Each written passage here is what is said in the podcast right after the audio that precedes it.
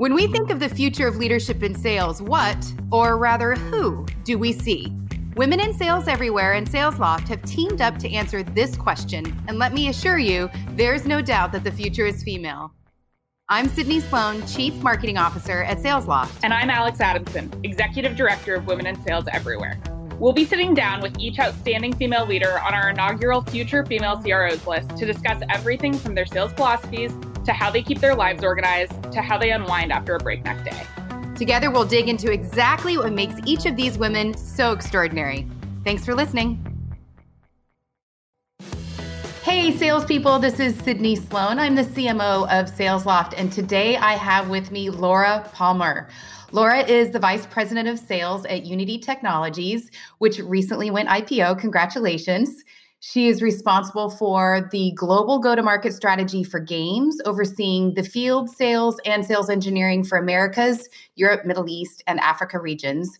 And she's at the helm of Unity's sales development, corporate sales, training sales, and emerging product sales teams across the vertical business. Prior to her role at Unity, Laura was one of the early employees of what is now the Google Cloud Platform, and she helped take GCP from upstart to over a billion dollar organization running strategic sales teams focusing on disrupting the status quo.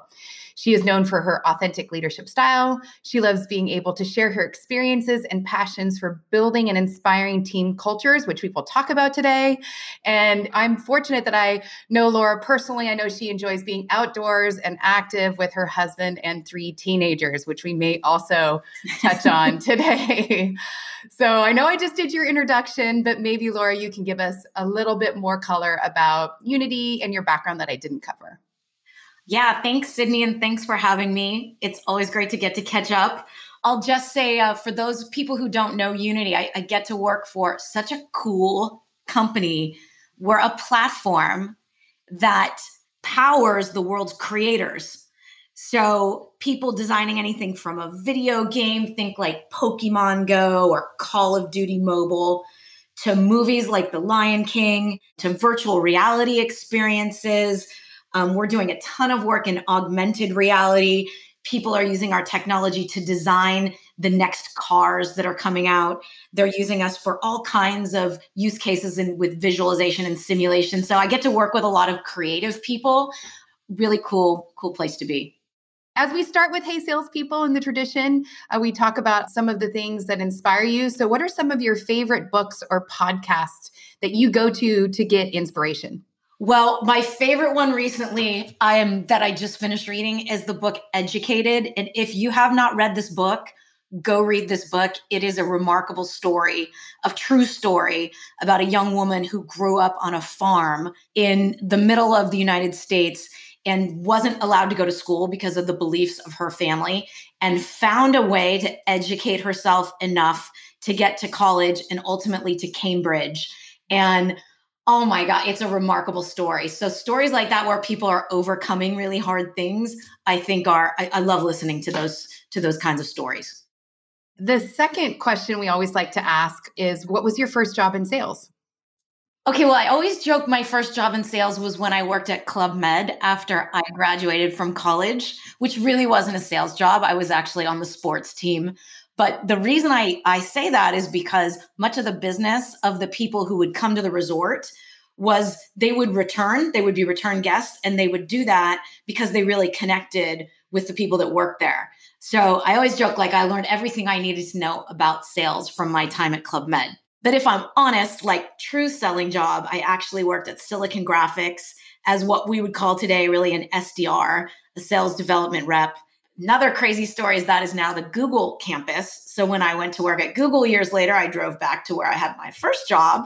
I covered the New York territory and supported a sales rep.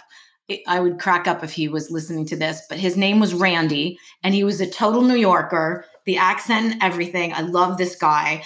And I got to learn about selling, selling to New Yorkers. So anyone out there that is from New York and knows what it's like to sell to New Yorkers can feel me.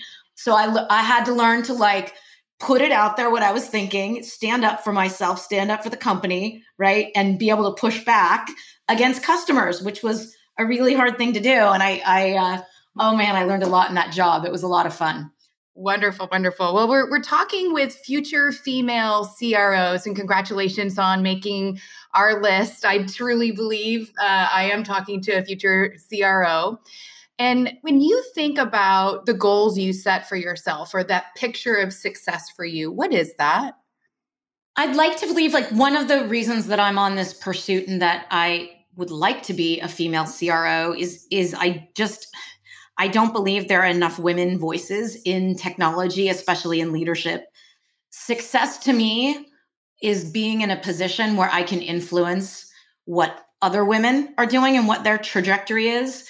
It's not just that I want to be a CRO it really i think goes back to I, w- I want to be in a position to help bring some other people along the ride with me and i and i think you've got to continue to to move up in order to do that and you know eventually i i hope i'm able to even sit on people's boards and add value in that way right? I think that's really important and there's a lot of interesting legislation going on right now you know to drive more diversity on boards. So that's really to me if i can get to that point where i can help influence a number of people coming up help to influence how companies think about bringing those people up and you know eventually get to a position where i have a little more free time myself i got to where i wanted to get to.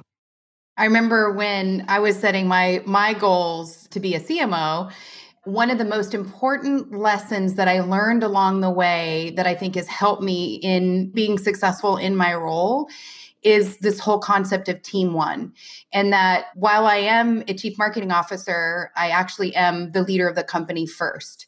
And so it really is about leadership. It's understanding your role and your function. So you've got to be good in sales to be a CRO. But when you get to that level, you actually need to be even better in leadership and understanding the business. What was the best advice given to you about leadership? It's a tough one and it changes the more that the role changes. I would say I'll bucket it like this look up. Don't forget to look up, look around you. And the mistake I believe first time leaders make is they stay so engaged in their own business, which, hey, you, you do have to do that. But really, your role as you rise up through the leadership ranks is about influencing others around you, right? Um, ensuring that your strategy is driving towards the company strategy, that you're upholding, you know, the company values as you build your teams out. And that takes picking your head up and looking around. And even outside your own company, I spend I'd say probably 20% of my time, Sydney, doing things like this and, and getting advice from other leaders, giving advice to other leaders, right? Trying to see what is happening in the world around me I think that's really important. And you have to set aside time to be able to do that. So lift your head up, look around a little bit. One of the things that we um, subscribe to at SalesLoft is that you have to be willing to learn at the pace or faster than the pace of growth and you have been in extremely high growth companies and and have used that to your advantage how did you invest in your development. We talked a little bit about you having a professional coach. Um, so, what were some of the things that you've done to be able to kind of keep pace with the growth of the companies that you've been part of? I've been fortunate to have companies invest in me quite a bit in terms of, of leadership. So, it started at Google and then has Unity has invested in me. I have had the luxury, the pleasure, whatever you want to call it, of, of having a professional coach. And I, I hope it's okay if I say his name because I have to give this man props. His name's Dennis Adsit. And I've worked with him twice now since I've been at Unity. He's really helped me take the step back and think about things with a totally different lens. And if anyone's ever leveraged this, or you could even look at it if, if people have been in therapy or you know however you've experienced this but for someone to ask you a question that you never would have asked yourself is enlightening. And i i really believe that's allowed me to think about where i'm trying to go not just in the next quarter the next year but like where are we going long term as a company? And how are you going to do things? Everything from you know, what does your organizational structure look like? And you can't just think about that today. You've got to think about it long term. What relationships are you building inside the company beyond those that immediately surround you and why? And thinking through, you know, why do you need to influence that person? And it may not be for any task immediately at hand, but in the long term, that becomes really important. So I cannot say enough. If there is someone out there that's struggling and you can have help from a, a third party coach, someone outside the four walls of your own organization, do it. And I would even say beyond the strategy part, how to communicate, how to show up, the preparation that's required, dealing with conflict, things that you struggle with, and ensuring that doing 360s. I'm very huge believer in, in 360s um, and, and understanding what is it that you're doing well and where can you continue to work because the going back to learning like if you're always on a path of learning be it through your network yourself what you do personally that's how you're going to continue to to grow and have that learning mindset so when you think about learning mindsets let's talk a little bit about teams especially in sales and are there some leadership principles that that you subscribe to around your leadership style and, and how you want your teams to lead Absolutely. And this goes back to we were trained at Google on some work that talked about what makes a great team. And they've got, if you go to, it's RE semicolon work. And one of the things they talk about is this pyramid where what makes the best teams in the world. They went out and did all this research. And there's a number of elements inside that pyramid. And the bottom of the pyramid is feeling safe emotionally, right? It's feeling like you can say what you need to say, and it's psychological safety, is what they call it. I think that's really important. And what was interesting for me when I first came into Unity, when you go in as a new leader, your team will not have that psychological safety out of the gate. Nor should they potentially in your first, I don't know, 12 months of the role while you're assessing what's going on. But you want to work to get there. So it goes back to having the right leadership team in place. And once you get there, once you get where you feel like your leaders, these are the people you want to be in the boat with, right? You'll find that psychological safety really builds. In order to get there, I really believe you need to lead with empathy and vulnerability. And as a female, I have struggled with this, to be honest with you, Sydney, because I worry, oh my gosh, am I going to overdo it? And sometimes I think I maybe underdo it to, I don't know if that makes sense to you, but I kind of made this decision that that's how I would normally lead anyway. It's not something I have to work super hard on. So for me, leading with empathy and vulnerability is what I want to see from my leadership team. It's how I am committed to leading, even if it means that I move up the ranks slower or I frustrate somebody, or it, it's sort of like committing to being who I am as a leader versus trying to be who somebody might want me to be. And if if I don't get as far as I want to because of that, I'm okay with it because I'm so committed to that style of leadership. Yeah, I mean, I think it's so interesting because one of the skills that females have is empathy and vulnerability that's inherent and and I can empathize with you that I also felt like I needed to be tough and couldn't show weakness and you know, don't let them see you crack. And I remember the first time I cried in front, you know, where somebody pushed me so hard, I cried in front of audience. I thought I was going to be, I was done, you know, but I, it wasn't. It actually allowed for people to connect with me. And I think from vulnerability, setting the example, like wherever you put that litmus test is where that waterline will be for your team. So if you put yourself out there, then it brings that safety for them that they can also bring themselves. And I think in the past 15, 20 years, we've seen, at least in technology, a nice swing towards empathy and leadership and vulnerability. Brene Brown is my go to when it comes to anything in this topical area to be inspired by. And so I, I think that is so important. It's that whole idea of having deep trust so you can have the conflict and hold each other accountable. And it's not personal because you already have that deep, deep trust. And the best way to do that is by being vulnerable. People sometimes, I don't know if you found this, Sydney, but they confuse vulnerability or, or empathy with I'm going to feel like the first thing that comes to my mind is like, oh, what we just dealt with for the last year. And like, we have to, you know, feel for people. We're on Zoom all day. Yeah, that's definitely part of it. But it's also the kicking people's butts when they need them kicked, right? So it's not just about being nice, it, it's about you know, putting yourself in their shoes, understanding it, taking that time to seek first to understand. That's one of the the things that I live by, right? Seek first to understand, assume best intent. But then if they need a kick in the butt, you kick them in the butt. And it's what I would expect from people who are leading with me, right? If if I'm not doing something right, I want to know about it, but I want to feel safe enough that if they come to me and have that kind of feedback that it's feedback to make me better or get me over a hump or or whatever it is that that's truly the intent. So what other leadership principles, um, when you're thinking about hiring for leadership, what do you look for? There's a few questions that I will coach my team on to ask as they are hiring leaders, right? One of my favorites, and this actually can apply as well to uh, an individual contributor, but is when that person calls you at 10 o'clock at night, you see their face pop up on your phone. Do you want to take the call? And if your guts tell, I, I've I learned this through making a mistake right? Where I hired somebody and it proved to be really challenging to work with this individual. I haven't done it a lot, but it but it's happened enough times that that I feel like that's really important for me. I want to want to work with this person. So it's fairly basic.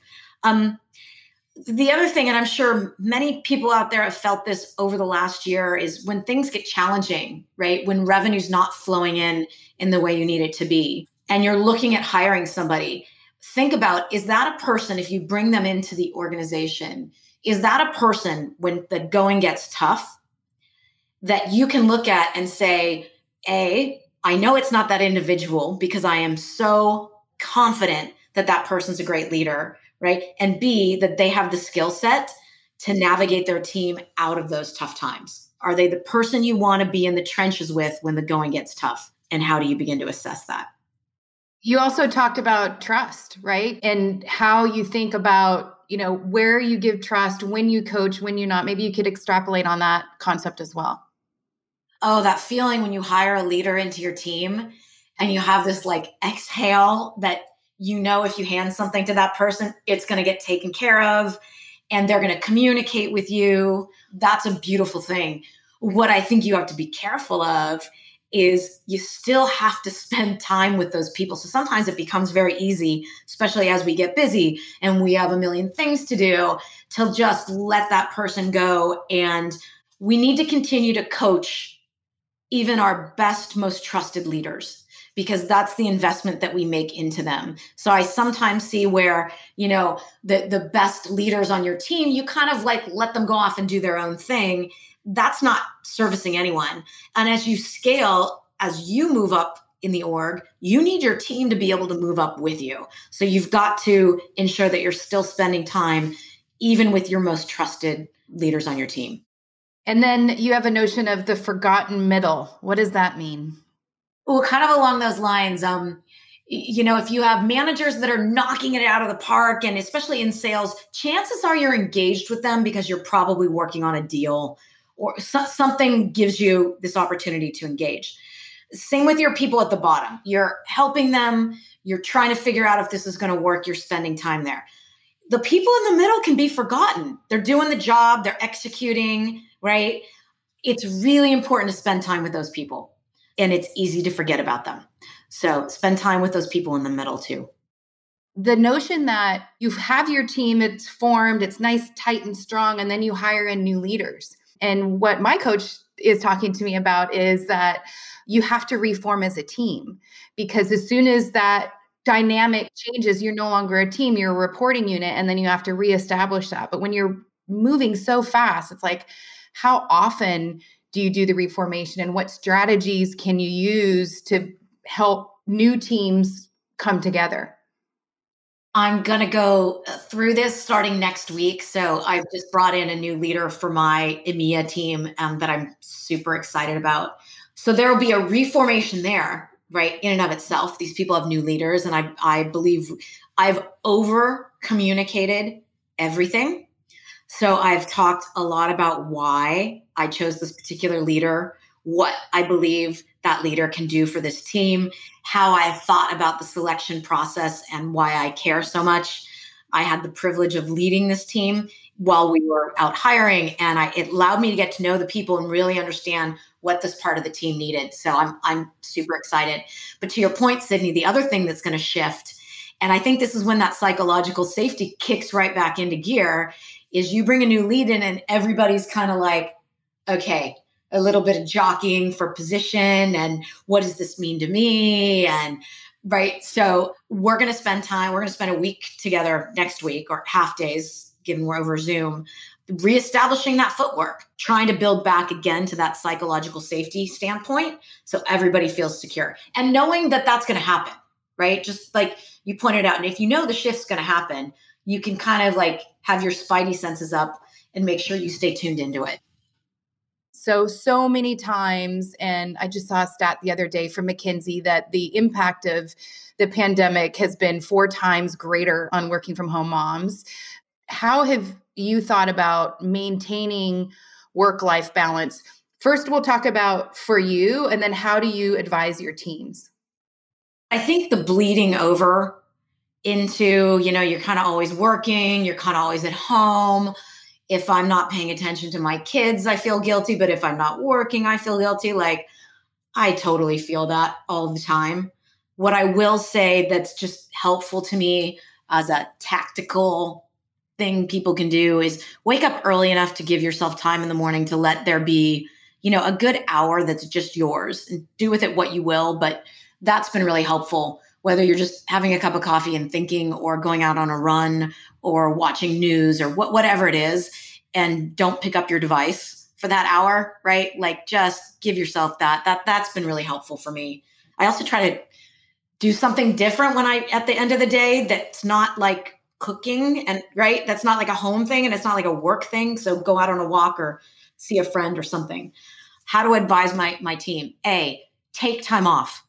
This whole thing and working with EMEA, the Europe, Middle East, Africa region, oh, it's been enlightening to see how they think about work versus life and and it's far more balanced. I would say I've learned just a lot from from seeing things from that lens, but take time off.